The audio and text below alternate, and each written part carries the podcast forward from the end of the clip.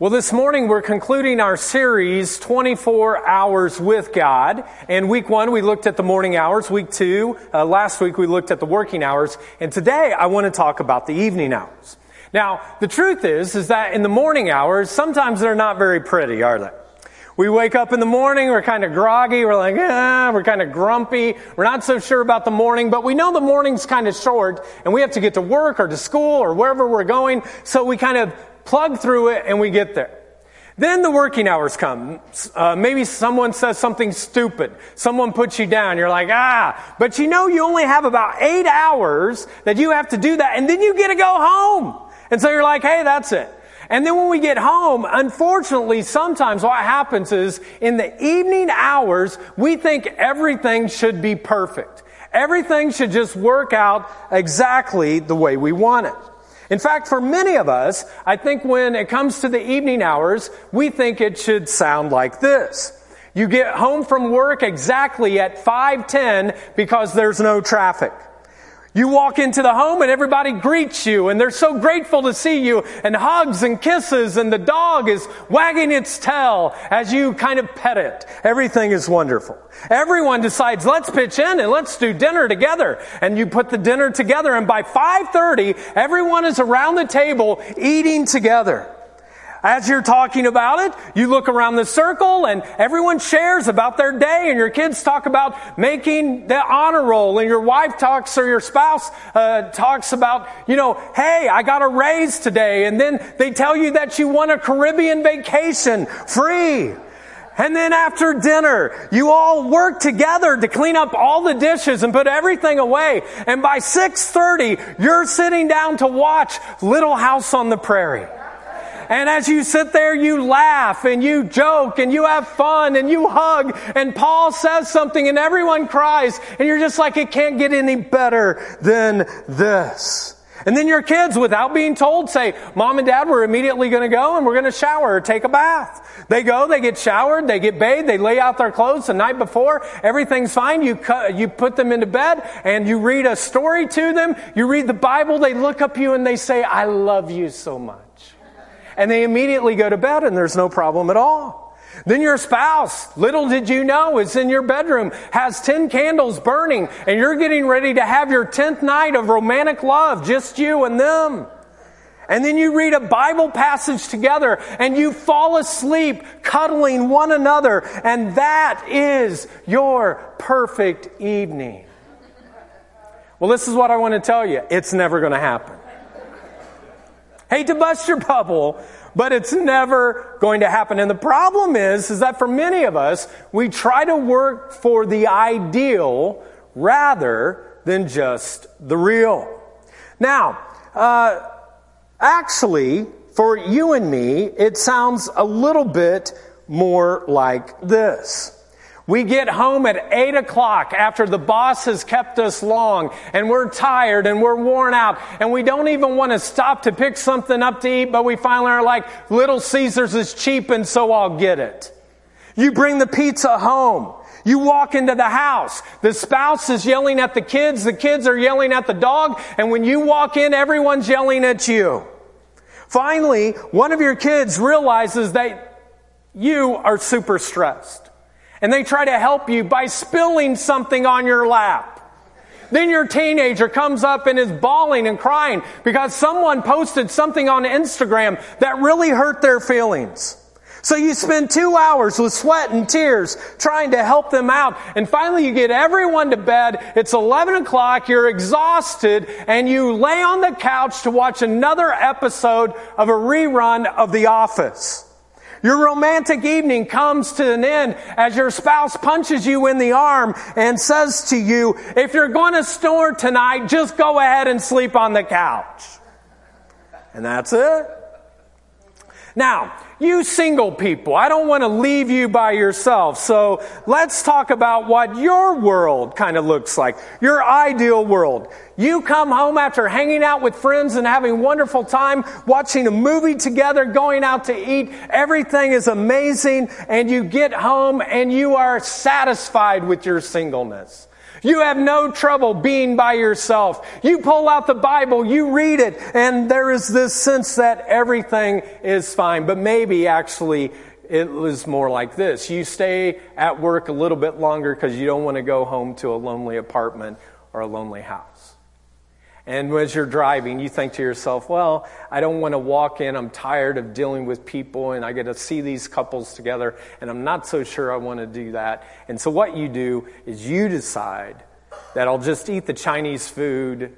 I'll heat it up again one more night that I ate last night. And then you put on Netflix and the only thing that you can see is romantic comedies. But then you discover that you know what? My life is not about the romance. It's about the comedy my life's a joke. And there's no romance. You see, folks, when we get to the evening, for some reason, many of us have unrealistic expectations. We think that everything should be perfect. And so I want to give you a big idea when it comes to your evening hours. Whether you're married, single, it doesn't matter. And this is the big idea. And it's this. Forget the ideal and go for the real. Forget whatever you think is the ideal thing to do and to go for the real. Many of us in the evening hours, we have such high expectations that when they are not met, we get overwhelmed and we get discouraged and we get depressed. And then all of a sudden we don't want to be even around people. We'd rather be a hermit, kind of doing our own thing rather than connecting with people. Because our reality is so far from what is really going to happen.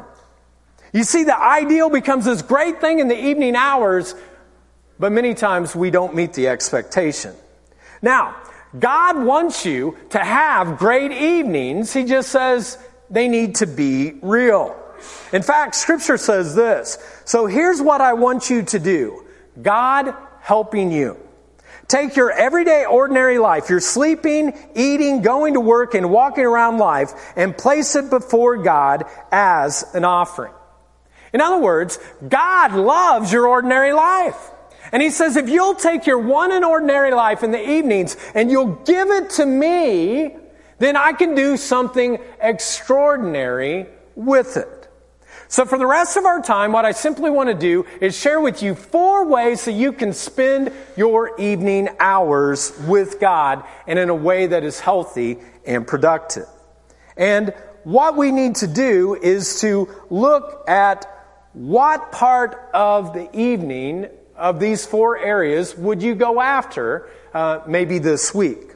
So, what should be a part of all of your evenings? The first uh, way we want to share our evenings is this by taking time for relationships. You want to take time for relationships. That's your next fill in. Taking time for relationships. You know, when it comes to this thing of relationships in the evening, what happens so often is the people that we love the most and the people that we want to connect with, they're present and we want to be with them. The problem is, is that if we're honest in our mind, we're often thinking, well, if I reach out and I meet their needs, are they going to meet my needs? If I take the risk to do something, to reach out to them, are they going to actually take care of me? Because so often what happens is we get back from work and we're tired and we're exhausted and we're fatigued and we want someone else to encourage us, to build us up, to say, how was your day? And the question is for ourselves, well, how are my needs going to be get, getting met? Um, in the evening hours. Well, God tells us that this is how this takes place. It takes place when we're unselfish. The needs of the evening hours are met when you are unselfish. When I am unselfish towards other people in my world, then my evenings go better. I meet their needs and then they meet my needs. Now, what happens though is that many times we want the other person to start rather than ourselves. And it doesn't happen 100% of the time, so we get selfish. And we're like, well, they're not going to do something, so I'm not going to do something. And The reality is, God never allowed his people to live like that if you want to be close to him. In fact, Jesus instead talked about when it comes to relationships, this is how we should do it. Scripture says this, do for others as you would like them to do for you. Do for others what you would like them to do for you. Now, what is that? What's that called? It's called what? The blank rule. What is it? The, the golden rule. It is the golden rule. Jesus says, I only have one rule for relationships, and what that rule is, is to do for others what you would want them to do for you. And he says your relationships will be the healthiest, the most productive, the most fruitful if you will choose to follow this rule. Now, the message puts it this way. It says, here's a simple rule of thumb for behavior. Ask yourself what you want people to do for you, and then grab the initiative and do it for them. Now, folks, I want you to know that the golden rule is very easy to read. It might be even easy to memorize. You know what's really hard about the golden rule? Living it out. Like actually applying it, using it all the time. So what do you do when you're trying to live out the golden rule in a relationship in the evening hours, but the other person is not reciprocating it? They're about their rules. I'm about my rules. What do you do with that? Well, scripture says this. Every time I think of you, I thank my God. Folks, the best way to continue to live the golden rule is to think about one thing that you could be thankful for the other person. Now you might say, well, Chris, they get on my nerves and it's just too much and I'm mad at them. I don't want to do that. No, no, just one thing that you're going to be thankful for. Maybe it's as easy as they didn't spit on me today. Like that's it. And you say, well, they didn't, so I'm thankful for that. And this is what I found. Once you start being thankful for the other person and you put it in your mind, then it changes the relationship that you're in. Because I don't want you to miss this perspective. You cannot, you cannot act unselfishly towards someone unless you're thankful for them. You cannot act unselfishly towards another person unless you're actually thankful for them. So, what I'd like you to do is think about a practical step. How do you get real in this area? I mean, what do you need to thank God for? Or more importantly, who do you need to thank God for? So in your program and on the stream, on the app, there is a place for you to just type in a name. One name of a person that you could be thankful for. Now, if you want a challenge, think of somebody who really gets on your nerves and then think, how can I be thankful for that person? So, take some time right now, one person, maybe it's a spouse, maybe it's a kid, maybe it's a coworker, your boss, a neighbor, who's one person this week that you're going to be thankful for. Just write their name in real quick.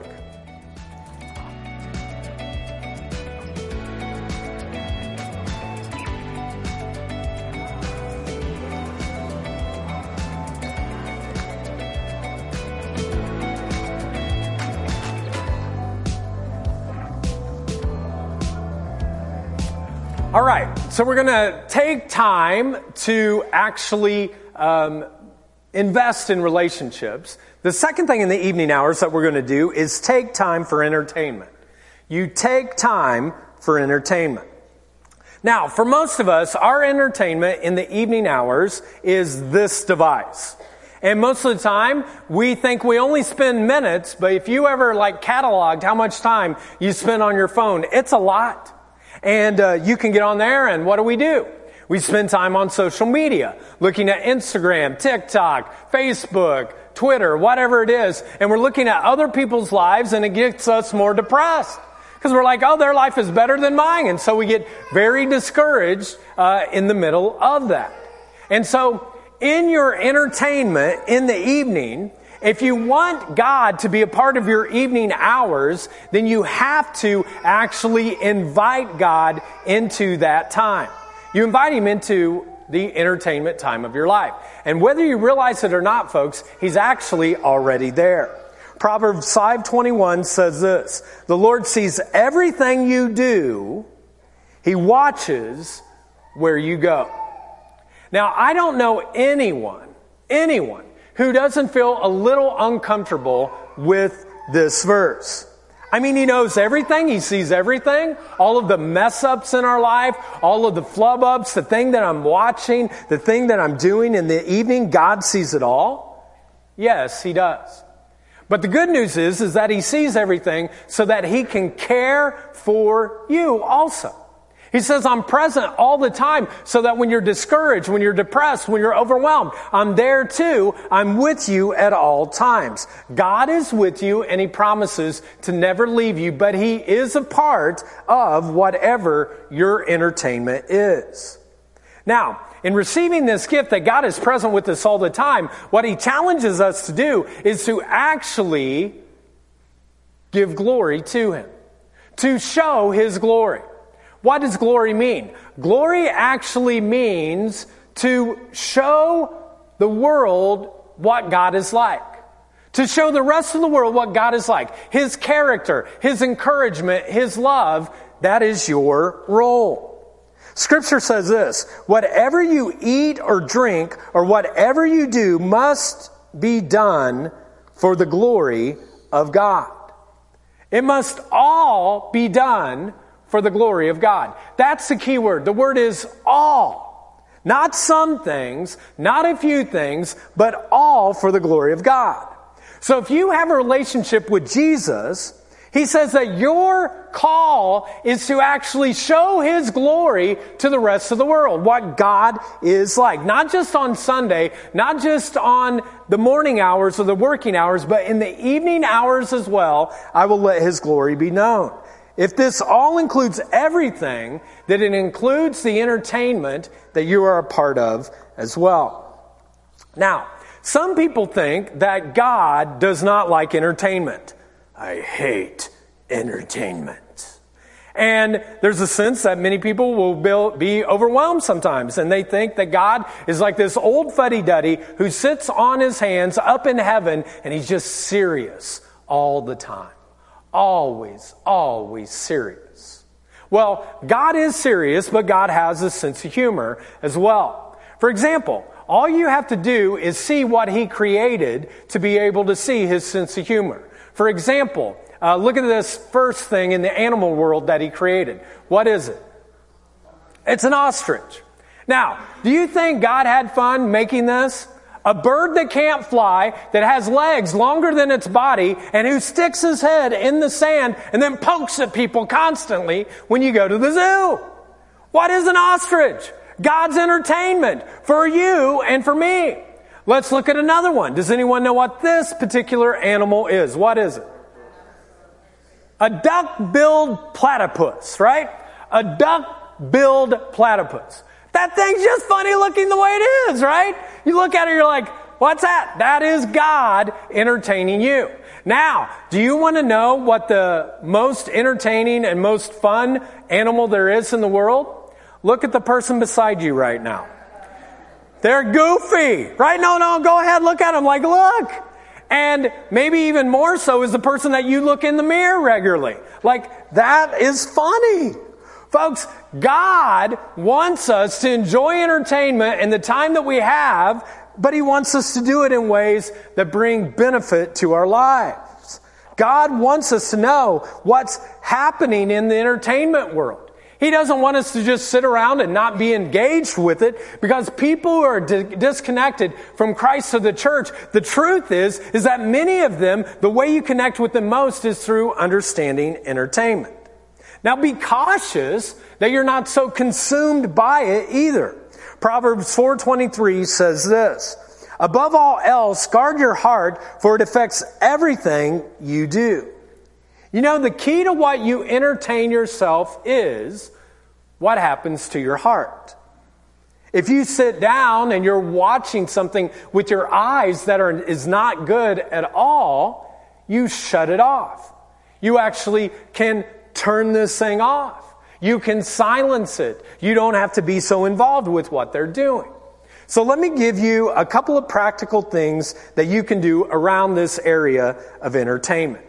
But the first thing, when it comes to entertainment, watch together. Watch whatever it is in the evening that you're watching, watch it together.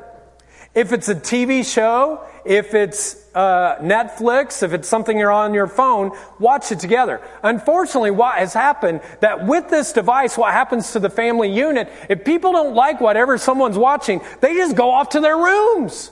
And everyone goes off to their rooms and they watch their own thing and no one watches it together. And so one of the things that I would encourage you, it's more fun to do that together. Now, it is a challenge sometimes to find something that everyone likes to watch. For example, what I would like to watch is probably some kind of sports.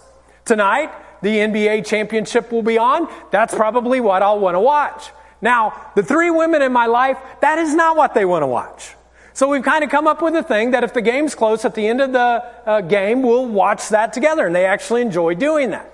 And I've learned to enjoy kinda what they like to watch. For example, 13 going on 30. Like they really think that's huge. Or uh, this one that they've got me addicted to lately, Gilmore Girls. Um, like they're all about that. I've watched all the seasons. I cry. I do the whole thing together. I just don't have a T-shirt yet, but soon maybe I will. But when you watch it together, folks, it's better. A second thing is this: do something different entertainment wise. Invite people to your house. Actually have a cookout.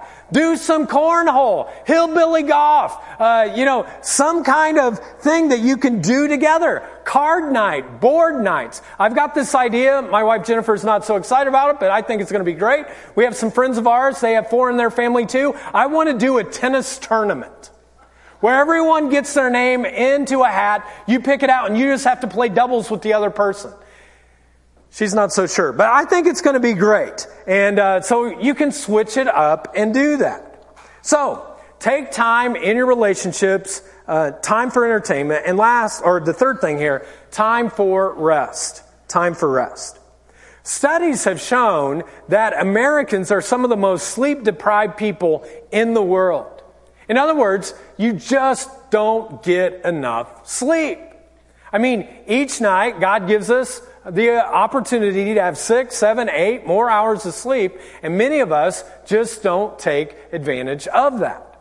And naps. Like in some cultures, folk, they take a nap like almost every single day. And what I want to encourage you is take some more naps. Jesus like naps. You should too.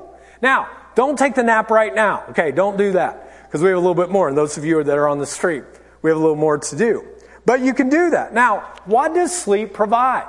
Well, first of all, it provides physical rest. Scripture says this It is useless to rise early and go to bed late and work your worried fingers to the bone.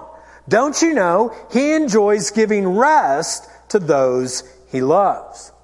God wants you to get your needed sleep, your needed rest. The second thing that sleep provides, that rest provides, is this it allows you to set aside your worries. Again, six, seven, eight hours, hopefully moving towards eight. That's what uh, I'm trying to do, that we move towards that. That if we do, that we actually can give our worries to God during that time. Psalm 4 says this I can lie down and sleep soundly because you, Lord, will keep me safe. I don't have to worry. I don't have to be anxious. When I lay my head on the pillow, I lay my worries at the feet of God. Now, what are some practical things you can do? When we get real, what is it that works for you to stop work and to actually get some sleep? And if you want, you can take uh, notes on this. For those of you on the stream, take a picture. Um, but this is what you can do. Uh, first of all, if you want to get more sleep, why don't you set an alarm to go to bed? We set an alarm to get up. Let's set an alarm to actually get us to go to bed.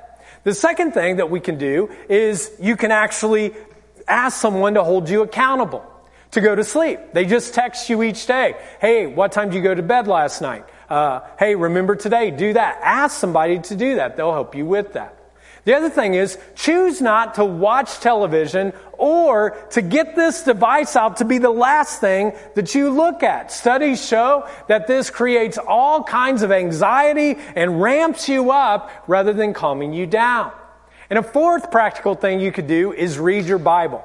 What could not be more beneficial for you? Uh, my wife does this uh, each evening. And she'll get her Bible out and she reads it, and it calms her down, and it allows her to go to sleep like that. Now, if you're married, what you could do is just have sex. I mean, it does relax you, right? I mean, it calms you down. Some of you guys are like, oh man, I'm writing that one down. It's not on the screen. Um, but you could do that. Well, enough said, but go to bed earlier and then watch the evening hours actually become more beneficial for you. Last thing, uh, as we wrap up, and it's this take time for yourself. You take time for yourself. In other words, you have to recharge. Now, Jesus was actually the master of what it looked like to recharge himself. In fact, Luke 5:16 says this, Jesus often withdrew to lonely places and prayed. Now, what do you think the key word in this verse is? What do you think? Often. You can always say Jesus, all right? But what was Jesus doing? Jesus often pulled away to lonely places and got rest. In other words, the, the person who was the most unselfish person to ever walk planet Earth actually took time for himself. He took time for himself to allow himself to be rested, to be recharged, to be renewed with his Father, and you can do the same. So, you need to figure out what it is that recharges you. What is it in your life that you can do that recharges your soul? That helps you to relax, to de stress, to be calm. It could be that you go on a walk. It could be that you play an instrument. It could be that you like to read. I don't know what it is that makes you chill and relax, but I can tell you it is not this thing and as much as you would want it to think so, it is not alcohol. No matter how much alcohol you drink, it will not get you relaxed enough as something that you could actually do that would honor God in the evening hours. And if you take this and you just spend all your time scrolling on it, it does not help. Now, you might say, well, Chris, what do you do? Well, several times during the week, at least two, sometimes three, I do a walk run. I walk to get the RPMs down in my life, and I look at God's creation, and it takes me to another place. And once my RPMs are down, and because I'm old, I have to walk a half mile, stretch, walk another half mile before I ever get a chance to run. But once I do that, once I run, then all of a sudden what happens is serotonin fires in my head and I recharge my being and I'm not as stressed, I'm not as overwhelmed because I choose to do that. And when you do this, when you're recharging, you have a tendency to gain a couple of qualities. And if you don't do this, you lose these two things in your life. Psalm 94:19 says this, Lord, when doubts fill my mind, when my heart is in turmoil, quiet me, give me renewed hope and cheer. Anyone catch the two qualities that you need in your life? It's hope and what? And cheer. Without recharging, what happens is you lose your joy. Without doing these things, you lose the energy that you need to be able to do life. And so, there is huge value in recharging, and we see it in Jesus. Folks, God's purpose is to help you to recharge and renew your life. He sent Jesus to planet Earth to live a life that you would model so that you would take time for yourself regularly so that you could be recharged and renewed in your spirit. Paul, one of Jesus' closest friends, said this when someone becomes a Christian, They become a brand new person. He is not the same anymore. A new life has begun. Folks, Jesus came into this world not to beat us down, but to actually build us up into a relationship with Him so that we walk through our days with a sense of joy and a sense of cheer. And the way you do that is by recharging your spirit. This life is the only thing that you're guaranteed. And so to get real in this area means that God wants you to start a new and fresh life with Him each day, especially in the evening hours. So, this is how we're going to close. Uh, today is the end of our series, but almost the beginning of summer. And I want to challenge you to do something. For each one of you, you received a card that looked like this. And for those of you that are on the stream, uh, you can see this in your app, but I'd like you to pull this out. And it very easily just says that this summer I need to work on one of these first morning hours, working hours, or evening hours. And all I want you to do is take some time to think about what is one of those areas I could work on this next week and to check it off. Now, some of you want to be overachievers and you're going to check all three. Don't do that. Because you know what will happen? You won't do any of them. And if you didn't get one of these when you walked in, when you leave today, just pick up a program and commit to doing this uh, the morning, working, or evening hours. For me, I was thinking about it this week, and for me, the evening hours are the hardest. I get up in the morning, I spend time with God, I, I take Him with me into work. I try to do work with him all day. And then I get to the evening hours and I just want some me time and sometimes I ignore him. Now my wife does great in the evening hours. She doesn't do as well in the morning hours. But which one do you want to go after this summer? So I want to give you just a couple of moments right now to check one of those and uh, to decide what you're going to do first. Morning hours, working hours, or evening hours. So check that real quick.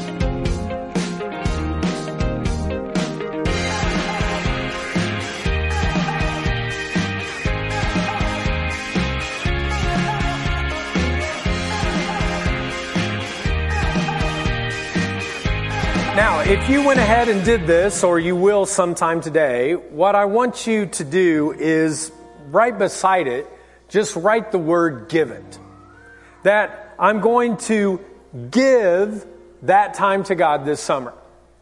Uh, in the morning hours, in the working hours, in the evening hours, which one? And you just say, God, I'm going to give it. I'm going to offer it to you. And then don't just throw this card away but put it somewhere that you'll see it. For some of you, put it on the refrigerator. Because we're all going to go to the refrigerator at some point. So put it there and go, oh yeah, I'm going to work on that. Or you can put it in your car or put it on the mirror of your bathroom. But somewhere this summer that you're going to go after being with God in one of these times of the day. And this is what I believe. That if you will do this, that you will have a fresh time with God this summer, whether you choose the morning hours, the working hours, or the evening hours. Let's pray.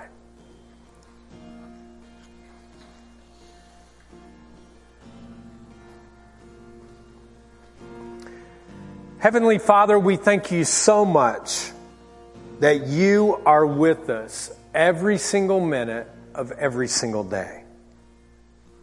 Help us, God, to remember that we can be with you every moment of the day. Not just on Sundays or on days where we're feeling the best, but in the morning, when we're at work, in the evening hours, we can spend time with you. Help us to give that day to you. Give us strength to follow through, God, on this card that we've decided or for those that are on the app, something that we've checked to say, this is the time this summer that I'm going to grow into a relationship with God. Now, for some of you today, maybe you're like, well, Chris, you're talking about spending part of the day. I haven't made my time with God. I haven't made a commitment, a relationship with Him. Well, you could do that today. You're like, yeah, I can. Yeah, you can. It's really easy. You're like, it's easy? Yeah. It's simply you saying, God, I want you in my life, and I want you present in my life. And the voids that you have in your heart right now, and many of you are experiencing some void, the, the thing that you're missing is this relationship with Christ. And Jesus loved you so much that he said, Hey, I'll go to a cross and I'll die on it. I'll take on all your sins, all your mess ups, slump ups, screw ups, and you'll go free. And I'll take that all on. And on top of that, three days later, he rose again. So he gave you the promise to live with him forever. So if today is your day where you're like, I need Jesus in my life, I need him 24 hours a day. I need him with me all the time. And I know I won't do it perfectly. I don't do it perfectly. No one does. But you want a relationship with him, that you need his love, his grace, his forgiveness, a second chance with him. I'm going to invite you in a prayer. And it's not a prayer that you pray by yourself, but it's one that we pray together. And I invite you to simply repeat this prayer after me. Just repeat after me if you feel comfortable doing so. Heavenly Father, I give my life to you. Jesus, forgive me.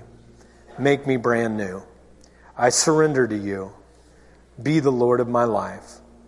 Because you died for me, I choose to live for you. I want you in my life. I, I ask you in my life. I give this time to you. In Jesus' name I pray. Amen.